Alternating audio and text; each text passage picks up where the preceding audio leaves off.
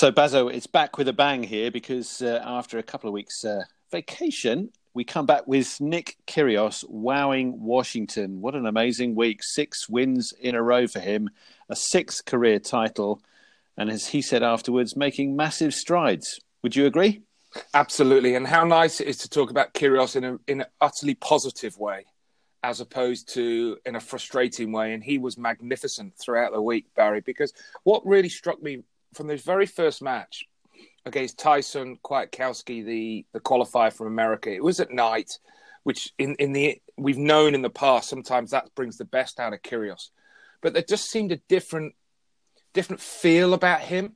I mean, we still had the underarm serves, we still had the penalty points, we still had the the utterly bizarre at times, but he he was zoned in and and actually throughout the week what was really interesting was how I wouldn't say honest he is because he's honest anyway, and and I would you know I'm always reluctant to criticize players when they when they are honest, but how he said you know I've just I've been working hard and it's just about trying to compete. So something has happened since the win against Jordan Thompson at Wimbledon to now. Um, is, is it a is it a number of factors possibly? I think the Nadal match helped Barry with the way he played. Um, maybe just being here in Washington with the crowd. He has a very good relationship with the new tournament owner, Mark Ein, who who is involved in the Washington Kastles, the the um, World Team Tennis franchise. Uh, and then he, you know, just got to get gets on a roll, and uh, and then the the fan interaction, the three out of three telling him where to serve on match point and championship points. That's not coaching, is it? Well, interesting. I mean, it'd be interesting to hear your thoughts, and be lovely to hear our listeners' thoughts. It is coaching, and straight away, I'm thinking, well, what is different with that than a coach? However, as much as I am anti-coaching, I am also very pro fan interaction, and I think it's where the sport at times has become a little sterilized, and the crowd loved it, and the crowd didn't just love that, but you gave a moment uh, for for that for the three fans that they will never forget. And surely isn't that what we why we go and watch sport? Definitely, it is what uh, should be allowed because it was in in in great spirit. It, it is okay championship point or match point as it was, you know, for the first couple of times, and then to do it against Medvedev on the Sunday night. But if if you started getting heavy handed with that, I, I think that would really spoil what is a very positive part of, of what he brings to tennis, and the crowd interaction is a huge part of that. I mean, the entertainment value was off the scale at times from what Kyrgios did. And okay, if it's the official coach telling him what to do, that's different from just somebody in the crowd because anybody in the crowd can call out between points and say, serve it here, do mm. that, do this, do the other. So I don't think there's any issue with it at all. and I thought, yeah, what a, what a lovely way to round it off. And the lady he gave a huge hug to after clinching the title, having discussed with her which way he was going to serve it, and it was yet another ace. I mean, well over 100 aces from him. The serving was superb throughout the week. Yes. I mean, his, his arm is it's lively as anything. Um, but um, a few, few sort of notes that I took from a Kyrgios week. Um, a drop shot hot dog.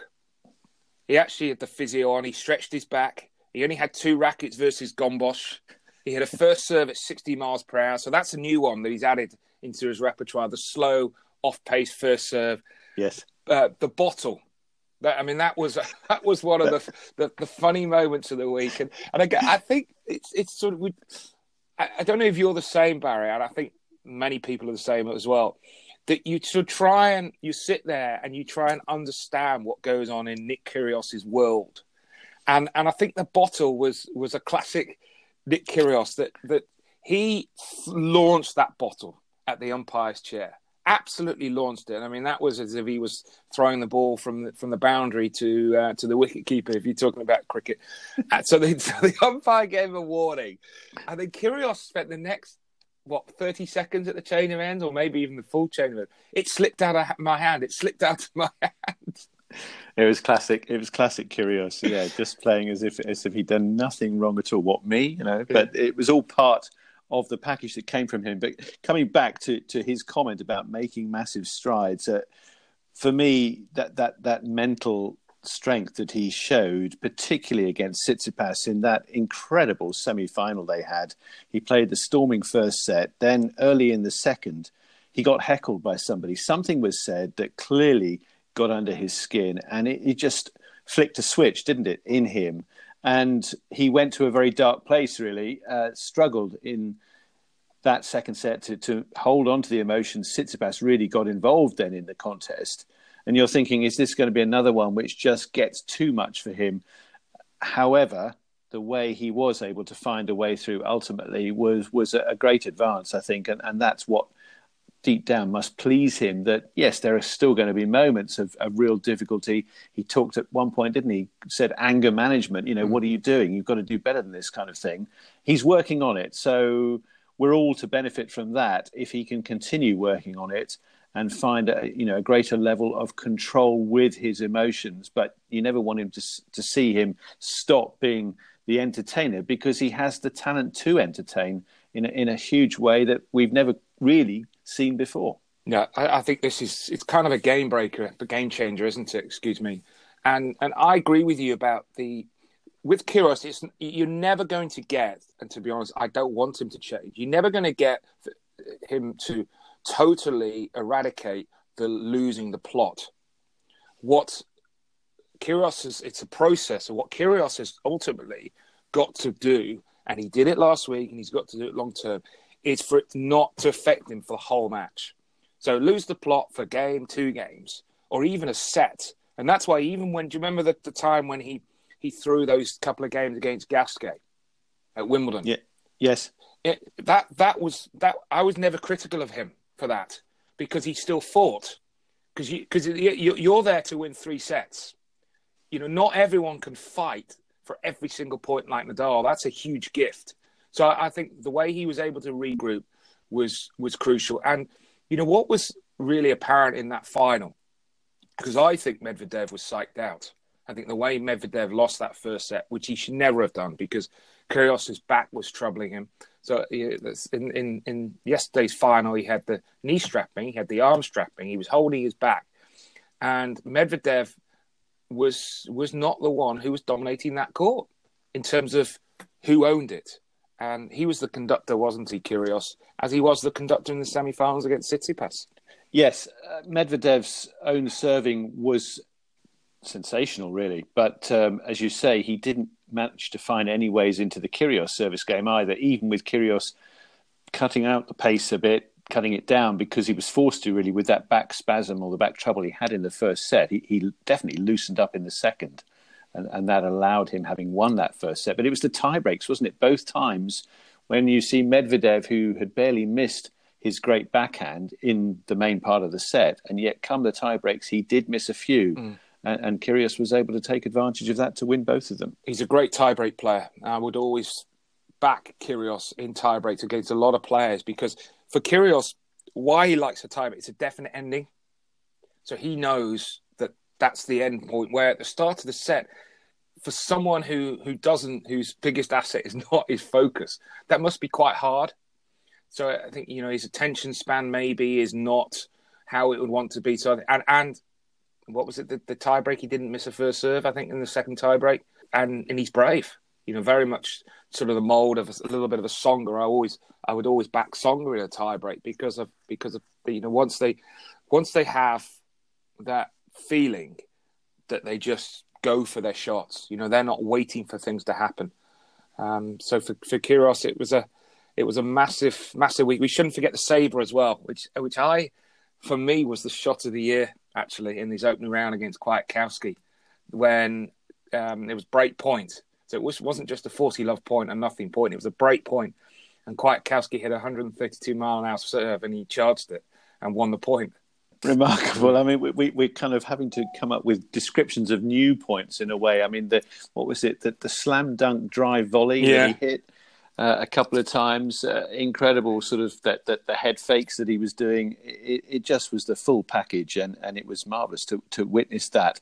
In terms of what he's now achieved by winning another 500 title, because he won Acapulco earlier this year, he's got his ranking back up inside the top 30. He starts this week as, as 27 in the world, so that'll put him in the seedings for the US Open. I'm sure all the top guys are pretty pleased that he's got a seeding because they won't have to face him early on in the draw. Tsitsipas, well, he's actually got himself up into the top five for the very first time on the strength of his run to the semi-finals. Obviously, he was bitterly disappointed to lose against his his new friend, as it were, his new doubles partner in Kyrgios. They played, didn't they, briefly in, in the week in Washington together. What did you make though of his performances overall and and those shoelaces? Yeah, that that was that was also, I think, maybe another factor that actually helped Kyrgios. You know, because he by playing with someone who, who what did Kirill say in his words? He said, he, Tsitsipas shouldn't be hanging around with me because I'm a bad influence. and but they gelled, didn't they? And they're playing together in, in Cincinnati. You're going back to Tsitsipas. He's not the same player as he was at the beginning of the year. I think there's there's different different pressures now for Tsitsipas. I mean, two two big pressures. Firstly, he expects great things, which ultimately is going to take him to the very top. That inner drive that that that need and that want for it to happen tomorrow, but it doesn't. And also the the expectation from the outside world that that match against Federer was not the norm. That was that was Tsitsipas playing at a level that we've never really seen before on a on a grass on a hard court, especially. So I think this is a period of readjustment for Tsitsipas. But he he's such a intense competitor that in the long run, I actually think these experiences now are going to help him.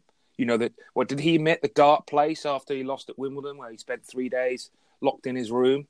Um, yeah, not I wouldn't necessarily advise that, but it's what it's what ultimately will drive Tsitsipas to the very top. But there are still areas of his game that that he needs to improve, and what we saw in that match against Kyrgios for Tsitsipas is the the serve is is is is something that will improve and will evolve. But his returns at the moment at the very top end are average, and that's why you know against a against a great player towards the back end of the tournament, he's got to improve those returns. But I'm sure that that will be the long term long term plan to to to address those areas.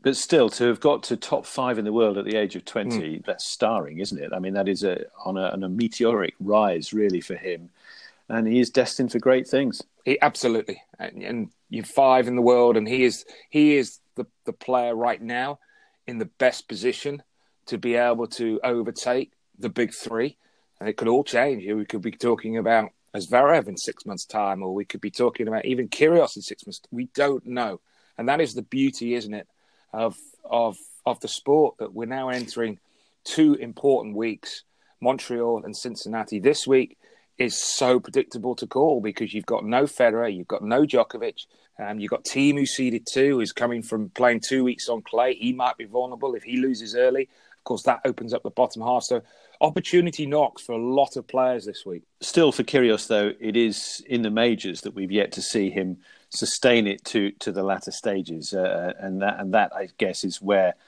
if he can get this mental strength better, you know, under better control, that that will be what gets him further in those major championships. Yeah. Yes, he's not ready yet. Just because he wins Washington doesn't mean he's now in contention of being able to win the US Open, where he would massively go up the order for for for me, Barry, is that if he does great this week, because it's hard to win one tournament, but it's it's very, very, very, very difficult to win two in a row. Well, the, the guy who's got the luck of the draw, as it were, to face him in the first round in Montreal is Britain's Kyle Edmund. Um, that, for Kyle's point of view, obviously is going to be a real test. It's a first encounter for the two of them. As you say, I guess in what you've just said, that that he can perhaps pounce on Kyrgios if Kyrgios is a bit distracted by the success now and trying to follow it up.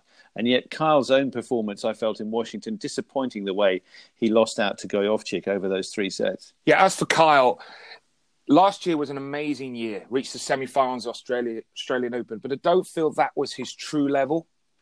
So then he had the injury problems, and of course the, the illness, and then there have been a few tough hits along the way. The the spring was would have been very difficult for Kyle Edmund because he would have had expectations on his on his best surface, but that didn't really happen. I have seen signs of him getting better and and sort of returning to sort of confidence levels that he would want. But when you look at when you take a step back and you're um, you know we're commentating on on on on that match in the quarterfinals. You're playing a 500 event, the quarterfinals against Peter Gojowczyk, who is a lucky loser, whose highest ranking I think was 38. This it was this time last year.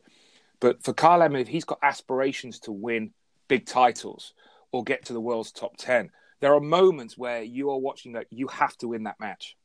And and and after winning the second set, again, that was confirmation to me. You've got to win this match, Kyle. But he really disappointed in the third and lost his way. And it was almost that he, not that he threw in the towel, but mentally he didn't seem like he had a gear, another gear to go to. And it was only actually towards the end when maybe the pressure was off that actually Kyle started to relax. Again, I think it's pressure. You know, pressure from the sales expectations. I've been there. You you want it at times. You can want it too much, instead of just letting it happen.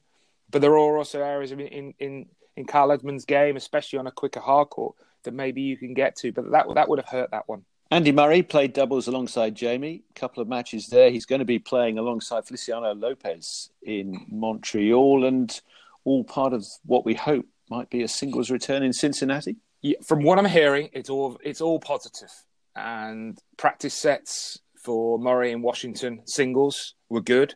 I thought he looked very sharp in that doubles against Mahut and Roger Vasselin. It was a brilliant match, actually. And again, another another great advert for the tour.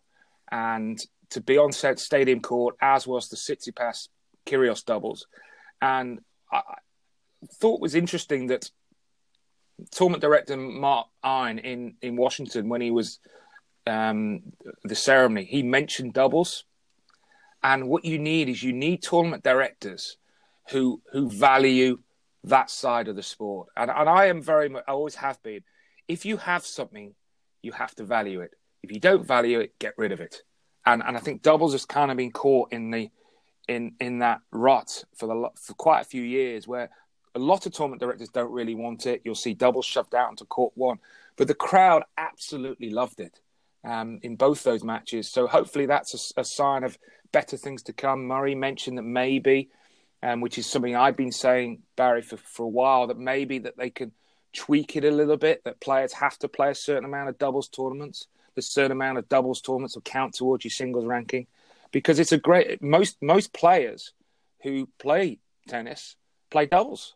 It hasn't been a whole lot of fun for somebody like uh, Sasha Zverev, though, recently, has it? Um, I wonder if he could benefit from a, a bit of a company, as it were, on the court, playing some doubles as well as the singles. But um, his split with Lendl uh, surprised you, or, or, what you expected after the way things were sort of came out? Uh, comments that were made didn't surprise me. I thought it would happen probably a little earlier, and I think it's probably better for both parties. It has happened now.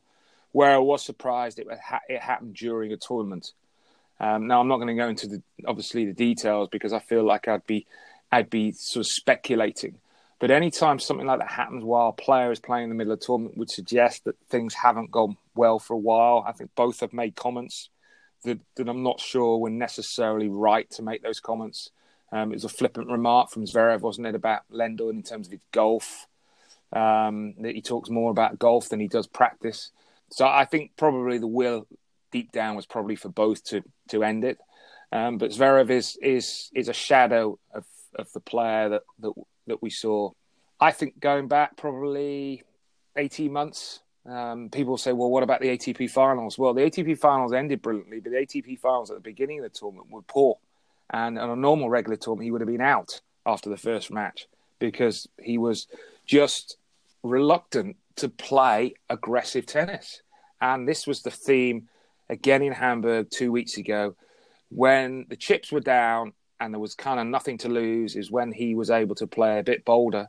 When the pressure was on, he reverted to type and reverted to six feet behind the baseline. So until he, until Zverev has got the the the, the will and the want and the confidence to be able to to to to maybe risk Barry. I think this is this is where he's at now.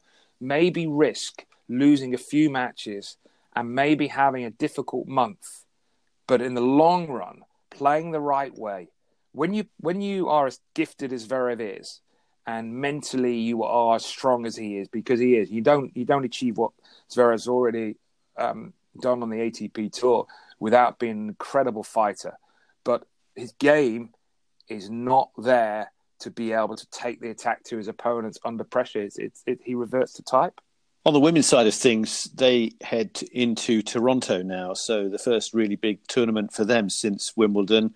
And for Simona Halep, of course, the new Wimbledon champion, she's going to start as fourth seed. She's going to buy into the second round, obviously, and she'll face either uh, Jennifer Brady, who's a qualifier from the States, or Kristina Mladenovic, who's got a wild card into it. She's in the same half of the draw as um, Serena Williams, uh, Sloane Stevens, and also Naomi Osaka. And I mention Osaka because um, she recently put out a, a message uh, to her fans on social media, talking very honestly, opening up, because I don't think that's an easy thing for her to do, but about sort of the issues she's been facing this year after the euphoria of winning last year's US Open, then following up by winning the Australian Open. But she's openly admitted in this statement saying that, uh, you know, I haven't had the funds really playing tennis since Australia. And she's now trying to relearn that feeling with the, the good support she's got around her. But she, she also said, I thought it was very telling. She said, I put so much weight on results of matches rather than learning from them. And I guess that's something that, you know, a lot of players find at times that they do uh, to their own detriment. Yeah. And again, let's praise her honesty. Uh, it didn't surprise me that she said those words. That wasn't a huge shock for me because her whole world has changed, hasn't it, in the last well year? I mean, it's amazing to think it's nearly nearly twelve months since she won the U.S. Open that match with Serena Williams. But yeah, back to back majors, and she was kind of caught in this whirlwind.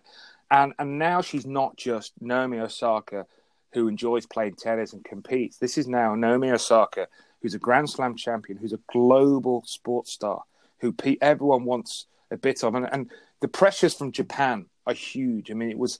Do you, do you remember Shuzo Matsuoka, who was the best Japanese male player until uh, Nishikori came on the board? But he was IMG's biggest client, and I think at the time IMG maybe had Jack Nicklaus and Arnold Palmer and other golfers. I mean, this is off the charts. How much they are in the spotlight, Japanese superstars. And Osaka, yeah, I mean, he was a guy. What was he? Forty six in the world. That was his highest ranking. Yeah, and and Osaka's been world number one. She's a kid, and you, you, you she's right, and maybe part of it actually. You remember the comment from Agassi said, "I don't love tennis." You know, yep. you, you start, you start. It's it's a hobby. It's something you love as a kid, and then it becomes something you obviously enjoy, but you lo- you like competing. But it's also becomes part of your work you know you have to get up every day you have to do your th- three hours practice four hours practice you have to do your training you know some of the training is mundane but it's what you have to do and maybe for for osaka that's the period that she is maybe struggling with and i and i think in in this instance is where you have to be brave which is not necessarily the easiest thing to do at that age but maybe have to be brave now if she is suffering from burnout. I, I don't want to put words out there, but if she is suffering from a little bit of mental fatigue, it's better to take time away.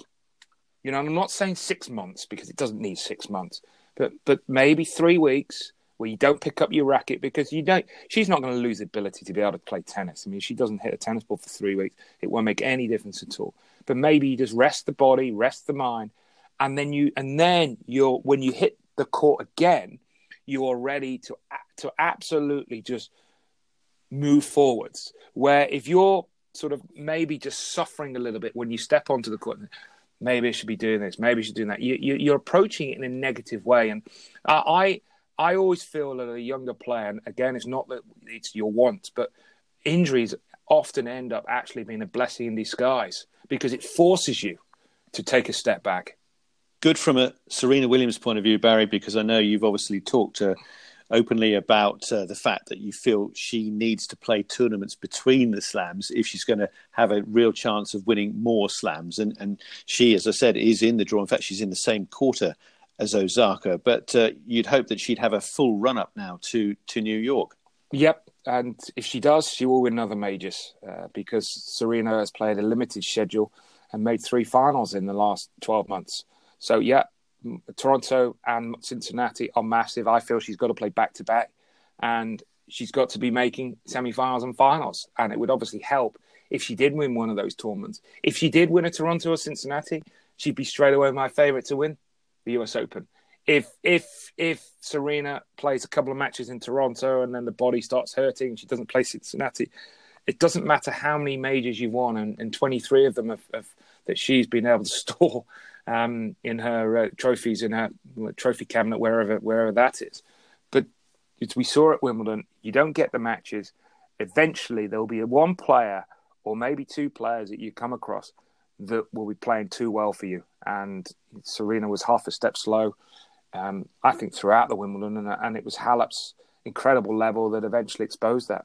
Well, some great weeks of tennis coming up, no doubt, uh, with so many of the world's best involved. But uh, I'd just like to finish off this podcast, Barry, by getting you just to, to reflect on Peter McNamara, a guy who excelled in doubles along with Paul McNamee, and somebody that you got to play with quite a bit in recent years in, in exhibition events. So just tell us a bit of, about Peter and what he meant to the game. Yeah, it's very sad news, and condolences to his wife and his family. Uh, Peter was a top guy, and and the reason he was so popular was he was a classic Australian, very honest but hardworking, and whether it be as a player or whether it be as a coach. And he had a lot of success as a coach with Dimitrov. He did did wonders for Dimitrov. He also did wonders for Qiang Wang.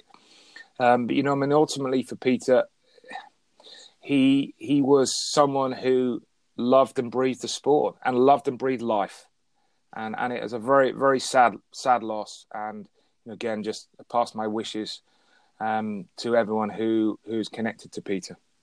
Absolutely. Well, I certainly endorse that. Thanks for listening, everybody. We'll be back with another tennis takeaway next week.